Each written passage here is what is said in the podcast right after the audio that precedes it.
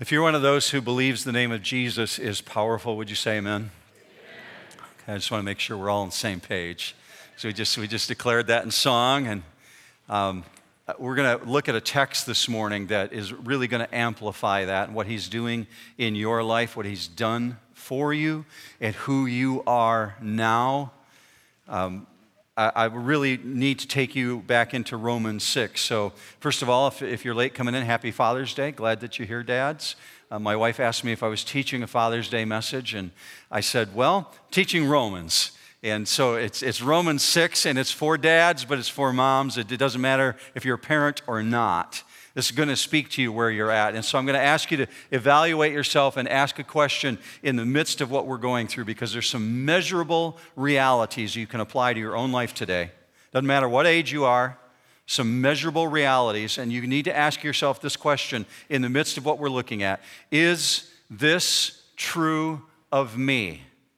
Is this true of my walk with Jesus? I've got something I want you to chew on for a minute in verse twenty-three.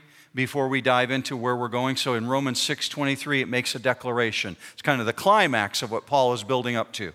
In twenty-three, it says, for the wages of sin is death, but the gift of God is, the free gift of God is eternal life in Christ Jesus, our Lord. Somebody say amen to that. Amen. It's a great, great climax verse. It, it takes him twenty-two verses to get to that statement. Now, some of you are looking at that and saying, wait, wait, how did we get to verse twenty-three already? I, I remember leaving off at verse fourteen. Well, we're going to go back to verse fifteen. Uh, but I need you to chew on that between now and next week, because we're going to come back to verse twenty-three next week. Read this again. For the wages of sin is death, but the free gift of God is eternal life. This is telling me something. Eternal life is not a reward for services rendered, right? It's not payback by God for good things that you did throughout your life. It's a free gift of God. You can't buy it. You can't earn it. There's no component of pay involved here. And that's a struggle for us. Americans, that's a huge struggle for us. We love to earn things, right? We start out as children. Parent gives us allowances. We, we get wages from our employers. We're used to earning things. It's just part of who we are, part of our Western society, and we're told that this is free. Eternal life comes as God's free gift. Check this, and this is going to be hard for some people. Eternal life comes as God's free gift, or it does not come at all.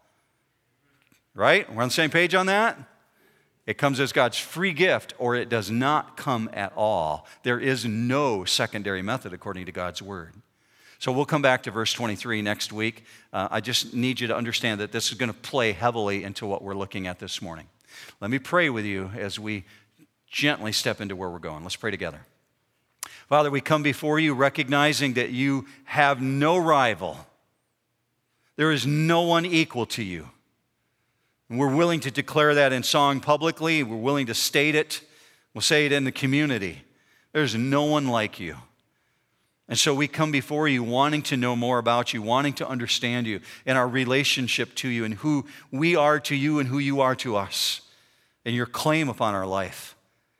God, I pray that through the power of the Holy Spirit, you will illuminate minds this morning. Just turn on switches, Father. Focus us.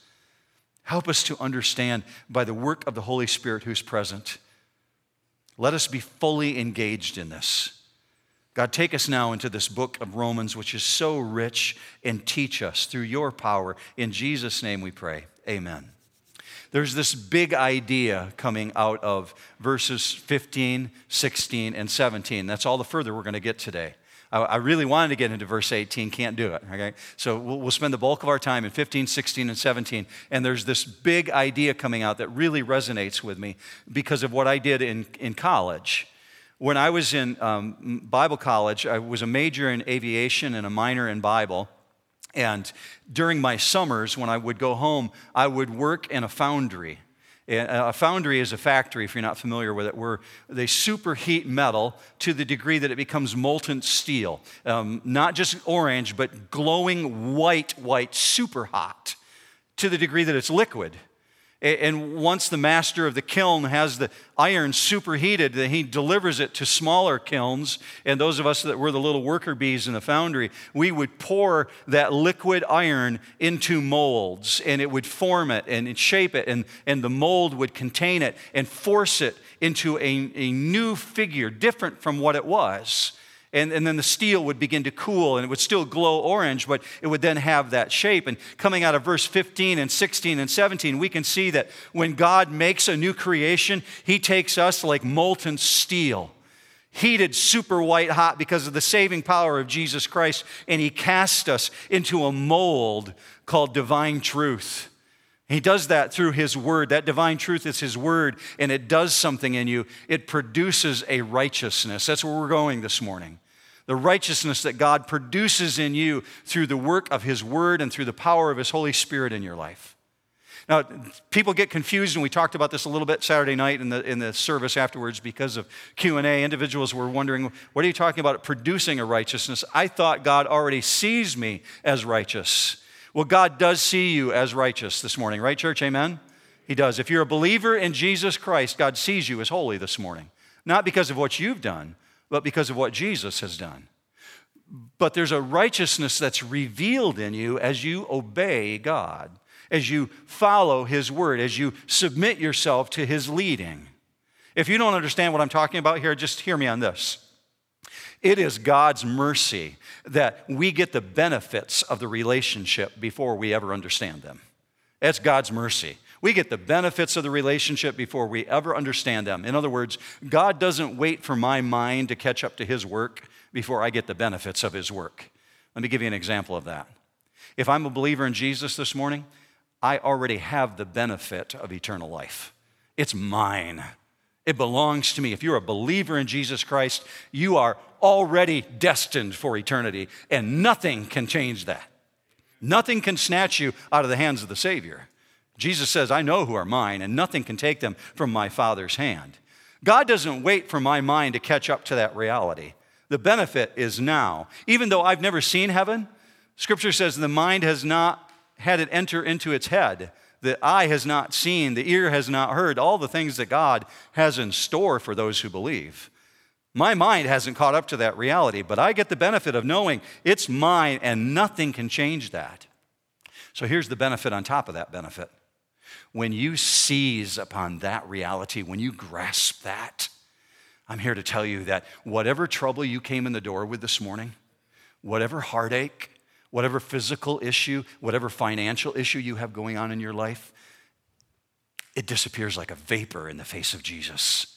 When you seize upon the reality that God says, you are mine and you are under my grace. Are the issues still there? Yeah, the issues are still there. You may still have a physical issue. You may still have a financial issue. You may still have a relationship issue. But they're like a vapor in the face of Jesus. Because God says, I got the big issue covered. You are mine for eternity. And so chapter six is Paul's response to that reality when he says, because of that reality, because of who you are, live like it. Live like you belong to God. So let me take you back to verse fourteen where we left off a couple weeks ago. Verse fourteen says, because of who you are, for sin shall not be master over you, for you are not under law, but under grace. See, Romans six was written to remind us of who we are right now, living in this present reality of our present salvation. Not someday, something that you get in the future, but you've got it right now. It belongs to you, so you're called to live like that. So Paul can say things like, sin's not your master. You're under grace. You, New Hope, you are under the command of grace. And it's in that power that Jesus calls you to live. Let me give you the context for what's going on here as we dive into verse fifteen. Paul's living in a day when legalism is rampant. Not that it's not today, but in the first century especially because of the Jewish community and the world that he grew up in. He understood that there were many people who believed that you could get to God by doing a set of rules. You do this and this and this and this, Paul, and maybe God will like you well enough to let you in one day. So they lived under a system of rules and laws, thinking that if they just did enough of the right things, maybe God would like them. And many people think that way today. Maybe if I just do enough of these things, of these rules, God will like me. That's part of the legalistic thinking. So they really struggled when Paul started talking about grace and getting to God of no merit on our own, but only because of what Jesus has done. So the reasoning went like this among the legalists. Well, if God's grace covers all sin and the law is no longer needed, then Paul, your believers in Jesus are going to do whatever they please because they don't have to obey the law anymore. Well, as in any age, just like in twenty seventeen, legalists believe that you obey a certain set of rules and then you'll get in. So in their view, Paul is declaring grace and he's giving license to sin. So verse fifteen is kind of a response to that, and he's writing to the Christians, Christ followers, who have declared that there's no rival, there's no equal to God. Jesus is above everything. Verse fifteen is a response to Christians saying, well, what then? Shall we sin because we are not under law but under grace? May it never be. What then is a rhetorical question. Paul's pretty big on that. He does that a lot, very similar to verse one. Uh, you might think as you're reading some of this in Romans, man, Mark, Paul seems really repetitive. Like, I feel like I've read this before. Well, you probably have something similar to it. And the reason he's repetitive is because of the monumental significance of what he's saying. It's so significant, he has to say it over and over again so that we really get this. Christians are set free. We are free from bondage of slavery of sin. My chains are gone. If your chains are gone, would you say amen? Amen. Great. Your chains are gone. You know that. You understand that. You're no longer a slave to sin. You're free in Jesus Christ. But that freedom in natural human thinking leads to certain things. We are free. We're set free. Our chains are gone. But this grace, and this is what many Christians miss, this grace places you under a new obligation, a new responsibility that many people are content to ignore. The, the new obligation is that we would grow, that we would grow in righteousness.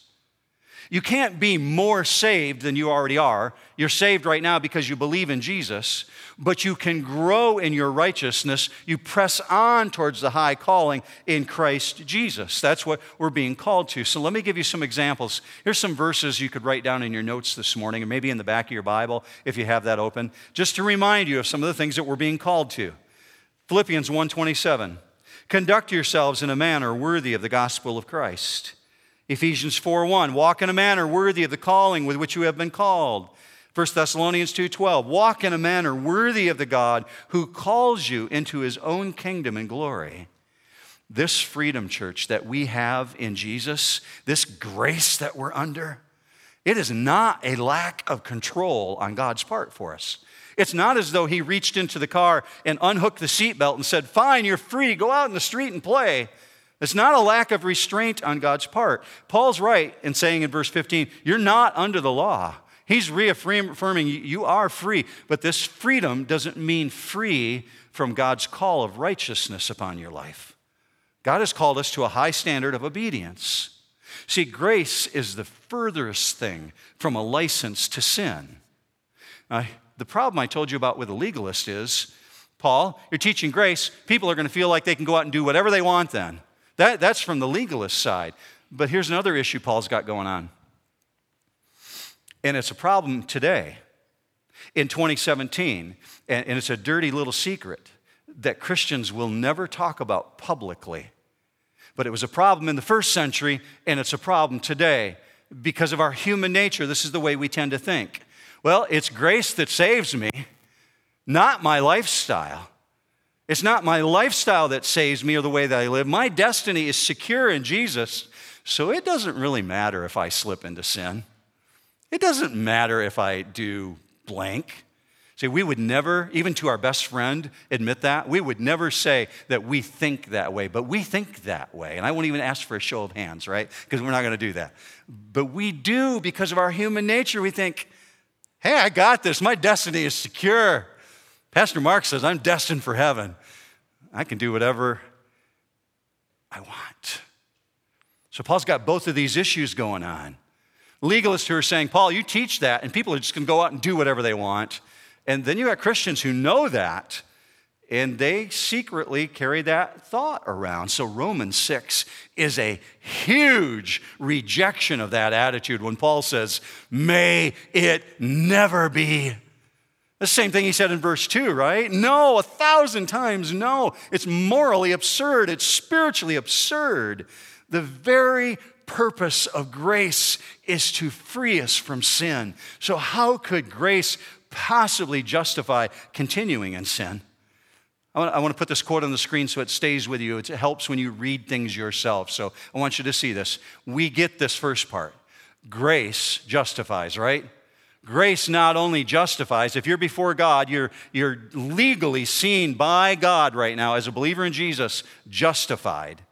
But grace not only justifies, grace transforms. Did you know that? Grace changes you. Are you different today than you were five years ago, than you were ten years ago? Is this true of me? Is there transformation in my life? Am I growing in my walk with Jesus Christ? Grace not only justifies, grace transforms. And this is going to be hard. A life that gives no evidence of that transformation gives no evidence of salvation. It's hard to hear, but it's true. A life that gives no evidence of that transformation is giving no evidence of salvation.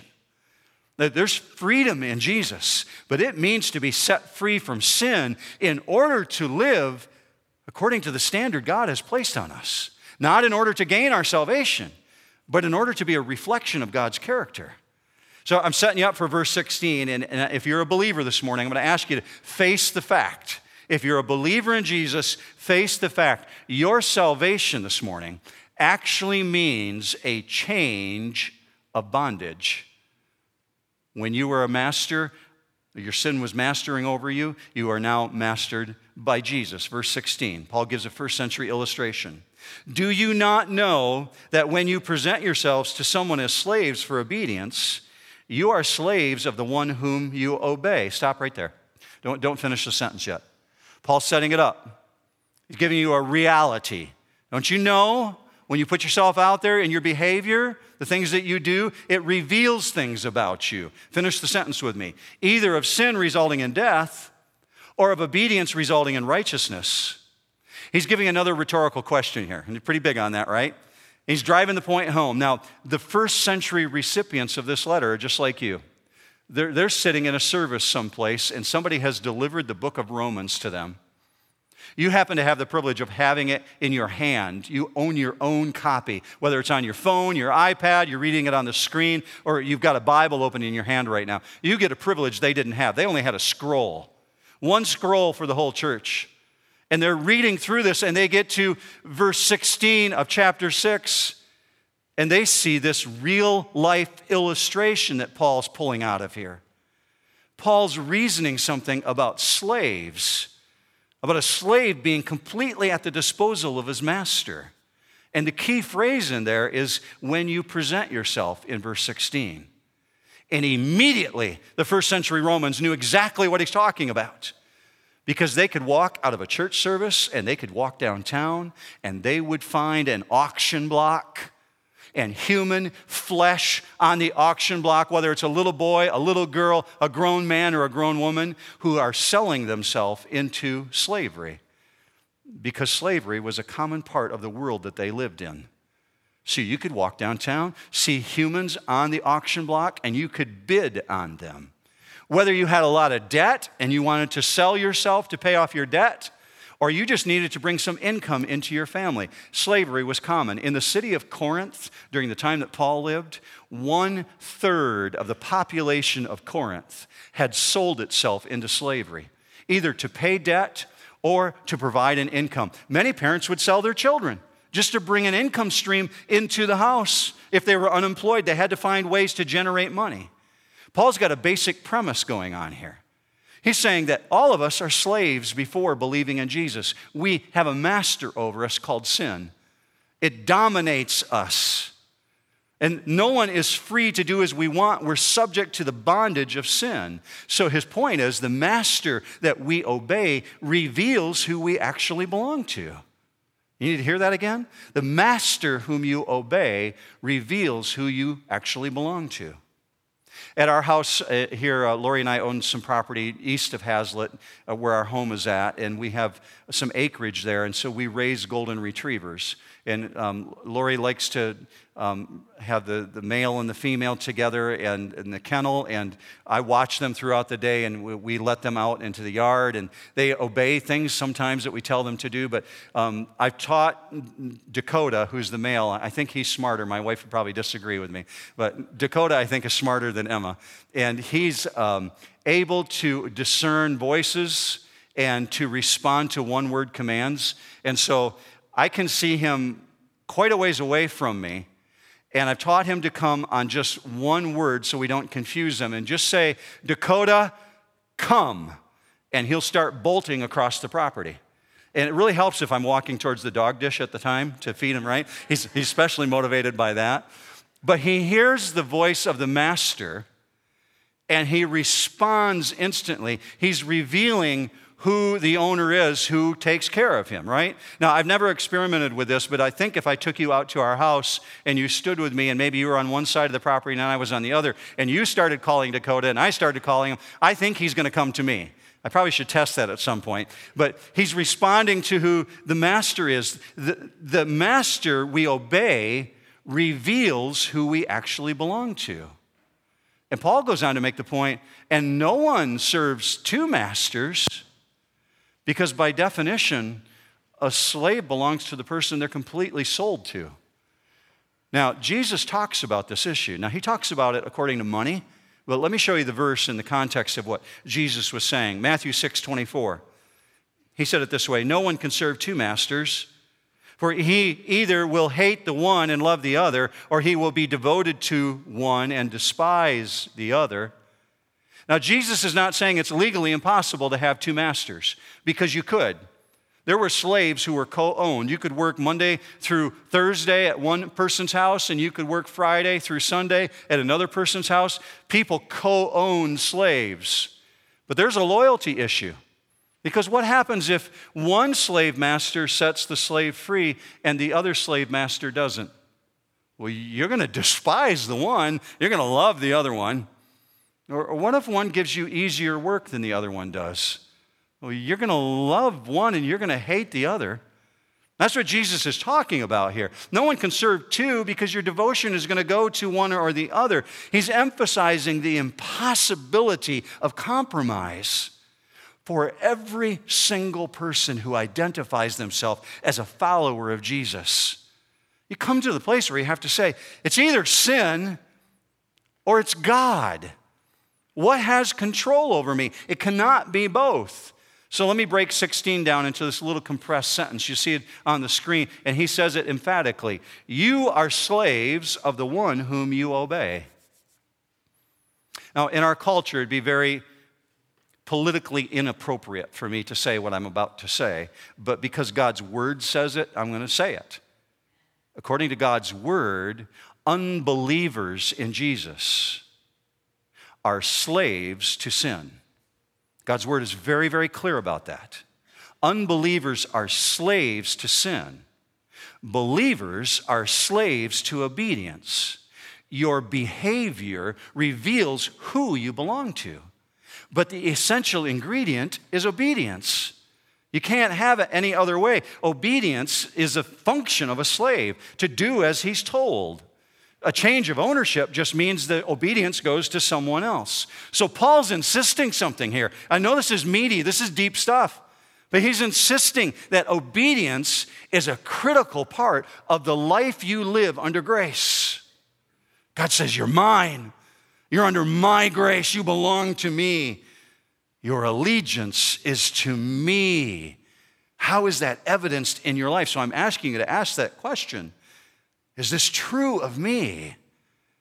Because if the essence of sin is disobedience to God, just think Adam and Eve for a moment. If the essence of sin is disobedience to God, then the reverse has to be true.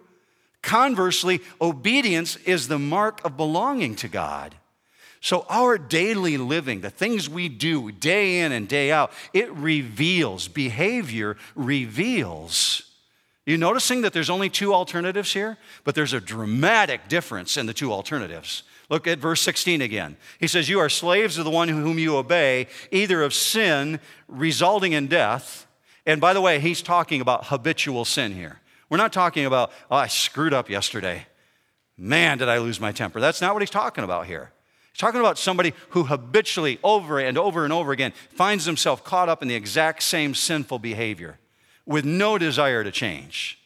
He's talking about someone who's going to result then in death, and in that case, it's eternal death. Now, I know many of you are students of the Bible. You, you love to study God's Word. You showed up here on Father's Day of all days to study God's Word, all right? So consider yourself a student of the Word. And students of the Word are reading this and we're thinking, okay, either of sin resulting in death or of obedience resulting in, and we think he would use the word life there. But he doesn't. He uses the word righteousness. Obedience resulting in righteousness. You would expect he would say obedience resulting in life. But remember, he's surrounded by legalists. And these legalists have a view that you can do things that leads to life. You can do things that makes God like you better. And Paul's not saying that. He's giving zero tolerance to any view of salvation by works. So he saves his reference to life until you get to verse twenty-three. Eternal life in Christ Jesus our Lord. The point is there's no other substitute. You're either mastered by sin and under the rule of Satan, or you're mastered by Jesus and you're walking in righteousness. Matthew Henry is a guy who lived in the eighteen hundreds. Many of you probably read his commentaries, but he, he's got this famous quote that he said in relation to this. You see it on the screen. If we would know to which of these two families we belong, we must inquire to which of these two masters we yield our obedience. Pretty good, right? It's a good way to measure yourself. Is this true of me? Because behavior reveals. My pattern of daily behavior proves who my true master is. Now, here's where citizens of the United States of America really struggle, right? Okay. In our Western world, we recoil at the very thought of what I'm describing right now. Because we're all about freedom, right? One nation, indivisible, indivisible, under God. Freedom, that's what we're all about. No one's my master. We broke free from that. We don't have masters over us, but yet the Bible says we've got a master. See, there's this popular notion that's been introduced into society, not just in the United States, but in the Western world, that every person is a master of their own destiny. That is absolutely a delusion that's been imposed by Satan. It was imposed on mankind. Go all the way back to Genesis chapter three, and you find specifically Satan using that as an argument in order to get people to rebel against God. What, did God say that you should not eat of the tree and the fruit there? He knows that if you do that, you'll be masters of your own destiny. You shall be as God. That's the lie that was foisted upon mankind. And we continue to believe it today that we're masters of our own destiny, when in fact we're either mastered by sin or we're mastered by God. There's strong warning against that kind of thinking in the New Testament. Peter, who formerly was a fisherman, finds himself at the end of his life writing the books of First Peter and Second Peter, and he doesn't sound like a fisherman when he begins writing about this issue. Check this. Watch this on the screen. See if this sounds like a fisherman to you or somebody who's a deep, deep thinker. First or Second Peter two eighteen. For speaking out arrogant words of vanity, they entice by fleshly desires, by sensuality, those who barely escape from the ones who live in error, promising them freedom while they themselves are slaves of corruption. For by what a man is overcome, by this he is enslaved. Doesn't sound like a fisherman, does it? Something's happened in this guy's life. There's transformation. God has poured him into the mold of his word. And Peter is giving evidence that he's growing in Christ. He's not talking like a fisherman anymore. He's talking about a guy who's maturing in Jesus to the degree that he's chasing after God. And he lives in a world in which people falsely are teaching in the church. You're free to do whatever you want to do. Paul's saying, no. Peter's saying, no, You're mastered by the things that you're enslaved by, by what you're overcome. You're a slave to that. See, if reality is acknowledged, New Hope, if reality is acknowledged, it's obvious. Humans are not independent. My dad especially struggled with this.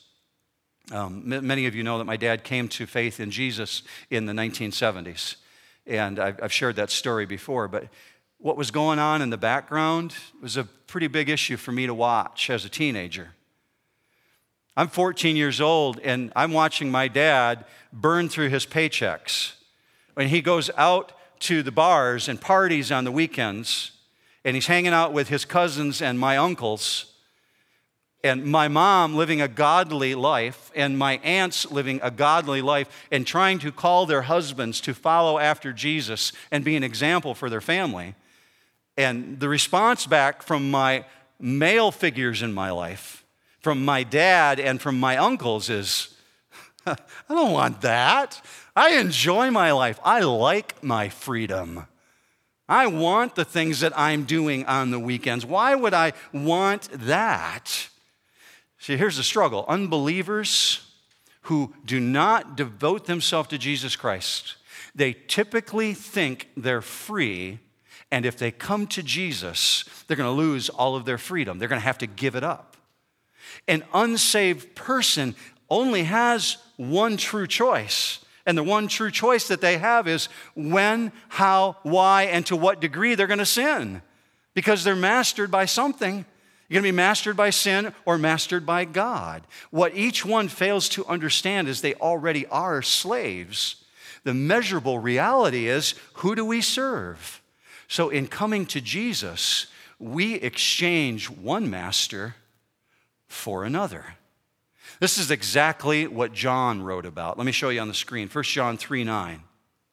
No one who is born of God practices sin. He's talking about habitual sin here. Practices sin because his seed abides in him, and he cannot sin because he is born of God. By this, the children of God and the children of the devil are obvious. Anyone who does not practice righteousness is not of God. So Paul's got this argument going on in verse sixteen. Obedience, obedience to God's word produces in you a righteousness, and that righteousness is spiritual maturity, and it's, it's identifiable in your life. Did you know that? People can see it. I can see it in you. You can see it in me. You can point to it. You can say, I see Jesus in you. It's identifiable. Watch in verse seventeen. Paul says, here's one way I see it. But thanks be to God that though you were slaves of sin, you became obedient from the heart to that form of teaching to which you were committed. Got this huge outburst going on for what's happened. Something has changed in their life. The Roman Christians have rejected the old master, and now they become obedient to a new master. Obedient from the heart. So this is clear. It's not just about outward behavior. God's working on the core because his word even discerns our thoughts. Amen, church? It does. Like three of you believe that. His word divides. It opens up. It discerns. It helps us understand his nature and character and his call upon us. That's why he said, my word is alive and it's active and it changes our very nature. And as a result, we become obedient. And I, I don't know how to be more clear on this than what I'm about to say, but this obedience issue, get your amens ready if you believe this. This obedience does not produce salvation. Amen? It doesn't. It doesn't produce salvation, and it does not maintain salvation. It's a reflection of the fact that God's got his call on us. It's an identifiable characteristic of those who are saved. It's a visible life change. Let me give you one to measure yourself. If you're asking yourself the question right now, is this true of me? The ultimate measurable form of obedience is the word belief. Believe. I'll give you a real-world ex- example from someone who attends the Saturday night service. And I know there's individuals in this auditorium that could tell the same story. An individual who came to faith in Jesus Christ two years ago. who did not believe prior to two years ago and said, I do not believe that stuff, had not surrendered or submitted himself to the reality of the things that we're talking about. The ultimate measurable form of obedience is belief, because belief in itself is an act of obedience. So for a person to transform from, I do not believe in the resurrection of Jesus, I do not believe that he died for my sins, to a person coming to the place where they say, absolutely, Jesus, take my sins away. I understand who you are now. You are the King of glory. You died for my sins. For a person to change from non-belief to belief is the ultimate form of obedience. So if you're a believer this morning, you've exhibited obedience in your life. You've surrendered to God.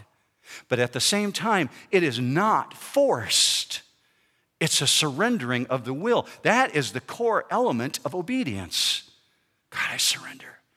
I can't fix this on my own. I can't save myself. I can't get myself out of hell, but you can, so I surrender to you. John MacArthur's got a really accurate way of summing this up. I'll, I'll let you see his sentence. He said it this way: God has no unwilling children in his family, no unwilling citizens in his kingdom. Excellent. Well said. Well, let's, let's end with three words. This phrase coming out of the midst of what he was talking about being obedient. You're obedient to this form of teaching. By virtue of becoming Christians, by becoming followers of Jesus Christ, believers obligate themselves to something. We obligate ourselves to the law of Christ. Now, Paul's just argued that we're no longer under the law. And clearly, he's talking about the Old Testament law, the system of rules and regulations by someone thinking they could earn their righteousness. But now we're told in the New Testament, there's a new law in place. The law of Christ. Let me show you an example of it. You'll see it up on the screen. It comes from Galatians six two. Bear one another's burdens and thereby fulfill the law of Christ. If you go to nine, ten, eleven, twelve different places in the New Testament, you're going to find that phrase repeated multiple times. The law of Christ, the law of Christ, the law of Christ. Believers have obligated themselves now to a new law. And Paul says, you have committed yourself to this form of teaching. What is he talking about? If you went from the church in Ephesus to the church in Rome, or from the church in Rome to the church in Corinth, or the church in Corinth to Laodicea, you would find that form of teaching of the law of Christ being repeated over and over and over and over again. Because prior to Jesus, no one talked about bearing someone else's burdens. No one talked about rescuing the widows and orphans and, and going after those who were down and out. It came as a result of Jesus. It infected the whole world. What we live with today, with the educational systems and the hospitals, all the things that we experience in our Western world, birthed out of Christianity. Jesus introduced the law of Christ.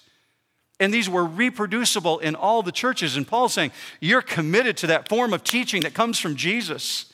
You committed yourself to that believer. That form of teaching of what he raised before you. See, what he's pointing towards is authentic biblical teaching. Not a series of interesting topics. Biblical teaching which exhorts, it compels, it moves you towards response. And the truth is, no believer comprehends all of God's truth. We'd like to think that we do. We'd like to think we comprehend all of the form of teaching. I listened a couple years ago to one of my heroes and someone who's mentored me um, say a, a, a remarkable statement. And he's in his eighties now. His name is Chuck Swindoll. Many of you are familiar with him because he's a radio pastor. But Chuck is also the president of Dallas Theological Seminary and also pastors a church of uh, around fifteen to twenty thousand people. And Chuck himself said, at this stage in my life, approaching eighty years of age, I have just begun to scratch the depths of the surfaces of the truth and the knowledge of God's word. And I'm hearing, I'm in my forties and I'm hearing him say this, and I'm thinking, oh my gosh, he's forty years ahead of me. And he's just scratching the surface. How far do I have to go? The truth is, no believer comprehends all of God's truth. Even the most mature Christian only scratches the surface of the depth of God's word. But Paul's argument is this: a genuine desire to know God's word and obey it. Man, that's a measure of salvation in your life. It chases after the truth of God. So I, I've saved these last two words for the very, very, very, very end. They're in your notes this morning, these Greek words, and you're going to see them on the screen. And I saved them because it makes so much sense with what we started with. The first word, this form that you were committed to, the word form is this word tupos. And it's used of a mold in the metal industry. And, and there I find being repeated the very thing that I experienced in college, working those late summer nights, watching this liquid steel be poured into these sand molds and new form taking place in, for, in front of my very eyes. And now I find it right here in the midst of Romans chapter six. Paul says you've been committed to that, that tupos of teaching. You've been committed over to this form like a mold. God has poured you in as though you were liquid metal. The second word that's used here is this word committed, paradidomai, and it's literally talking about being delivered over to. And if you were to read the literal Greek translation for this phrase here, that form of teaching which you were delivered into. Something has happened in your life, believer. If you identify yourself as a believer in Jesus Christ, God's word is being delivered to you right now. You're holding it in your own hand. You can read it. But a believer is also delivered into God's word. God's Holy Spirit is working within you. Brings conviction. Brings reality. And so I ask this question: is this true of me? Because the big idea coming out of this is God has made you a new creation. And as a new creation, you are like molten steel, superheated by God and poured into this mold. And this mold will shape you and form you. It's called divine truth. And that divine truth, His word, it produces a righteousness in you. Paul is emphasizing the critical link between God's truth, His word, and obedient living in Christ. And it's like Him putting a stamp on you. You've been shaped and molded. And it's not to earn your salvation, but to grow in it. That's why Paul could say, I press on towards the high calling of God in Christ Jesus. Keep pushing and pushing. Not that we're ever going to attain unto it. This is why. The Bible warns us that there's a time coming when men will not adhere to sound doctrine, and they will accumulate teachers for themselves who will tickle their ears, tell them things that they want to hear, and they will chase after myth. That's found in Second Timothy, by the way. It was true in the first century. It's true today. You've got to be students of the word to know and to divine and understand right from wrong. So Paul says there, there's an ultimate evidence of that in your life. I see it. The, the biblical teaching to which a believer submits stamps us. Paul says, here's the stamp. I'm just going to end with this verse, verse eighteen. And having been freed from sin, you became slaves of righteousness. Boom. Stamp. Bold image. It says, I can, I can see it in you. She's describing the new condition. Been set free from sin, liberated permanently from the old taskmaster, and now a new identity in Jesus Christ. But that's next week. Can't wait. Okay, chew on verse twenty-three this week. For the wages of sin is death, but the free gift of God is eternal life in Christ Jesus our Lord. Let, let's pray that God would take what we've just studied and He will transform us through it. Let's pray that way. Father, I thank You so much for the opportunity to examine Your word freely, to, to delve into it. So God, I ask that take what we've done and what Your Holy Spirit is working on each individual life with right now and use it for your glory and your kingdom in such a way, God, that we would become fragrant. I pray, God, that we would see such transformation that people around us would notice the change, because it is identifiable, that we would walk and talk more like Jesus, that we would press on towards that imagery. And Father, we find that standard in your word, so use your word in our life this week. Use what we've studied, and don't let it quickly escape from our mind. Praise you, Father, for the salvation that we have in Christ Jesus our Lord. It's in his name that we pray. And all God's people said, amen. Have a great week, New Hope.